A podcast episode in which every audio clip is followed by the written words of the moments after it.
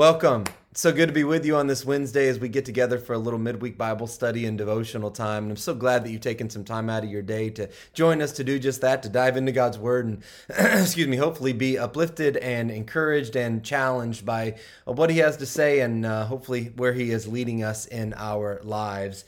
You know, on our, our journey of faith, we, we don't often like to talk about um, this subject, but on our journey of faith, the reality is that we all not not some not most we, we all experience at some point or another moments of doubt.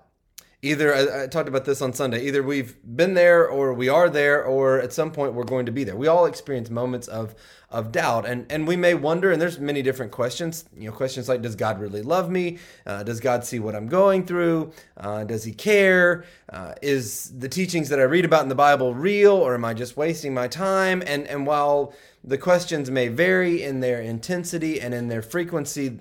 Those questions and other questions are a natural part of our journey of faith. Again, we've either been there or are there or will be there.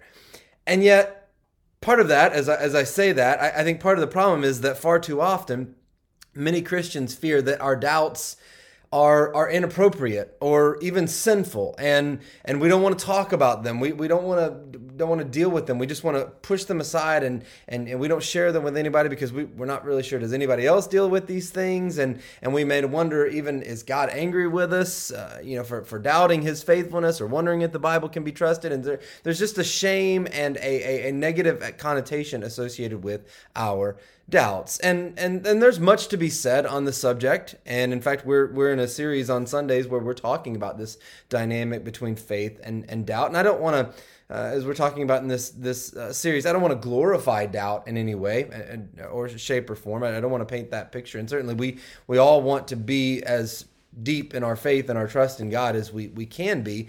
Uh, but there is a passage in, in Scripture, in particular in John chapter 20, this encounter between Jesus and one of his disciples, a man by the name of Thomas, where we see God's patience for doubters, even doubters like us. So here's what John tells us. And this is uh, in John chapter 20 again. It says, Now Thomas, one of the twelve, was not with the disciples when Jesus came. When he, he at this point, Jesus is risen from the dead, and he's appeared to his uh, to his disciples, but Thomas wasn't there uh, when he previously appeared to them. So the other disciples told him, We've seen the Lord. They're, they're telling him, Hey, listen, we, we've seen him. He really is risen from the dead. But Thomas said to them, Unless I see the nail marks in his hands, and put my finger where the nails were, and put my hand into his side, I will not believe.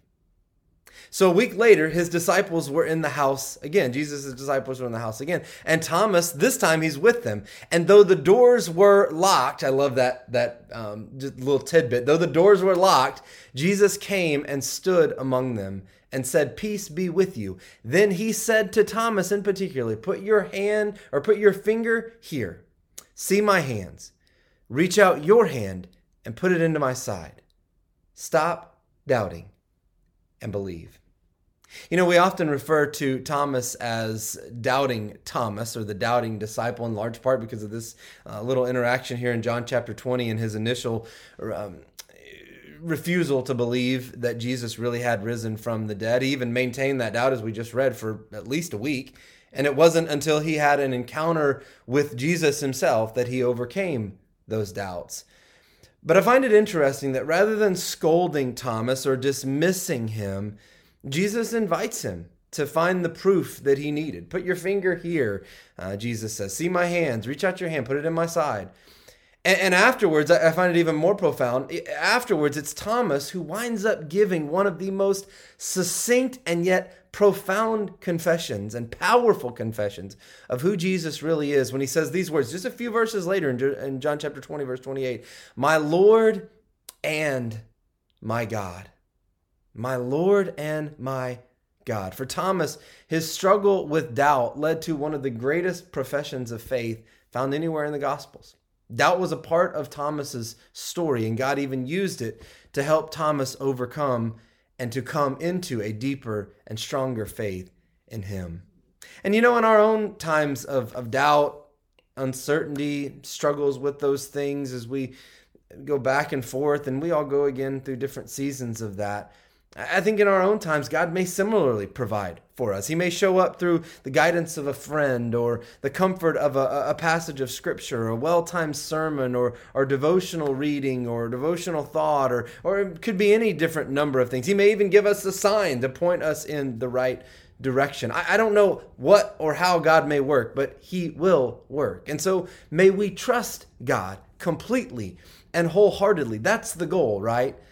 And yet at the same time, may we recognize that there's no reason we should fear, fear or, or, or be afraid of our doubts or, or of, certainly of bringing them to God or even sharing them with others to, um, to hopefully to, to gain encouragement from them, but also to, to hopefully gain some assurance and, and trust in and from God. And in the moments of, of doubt and uncertainty that we inevitably face, may we trust in His faithfulness.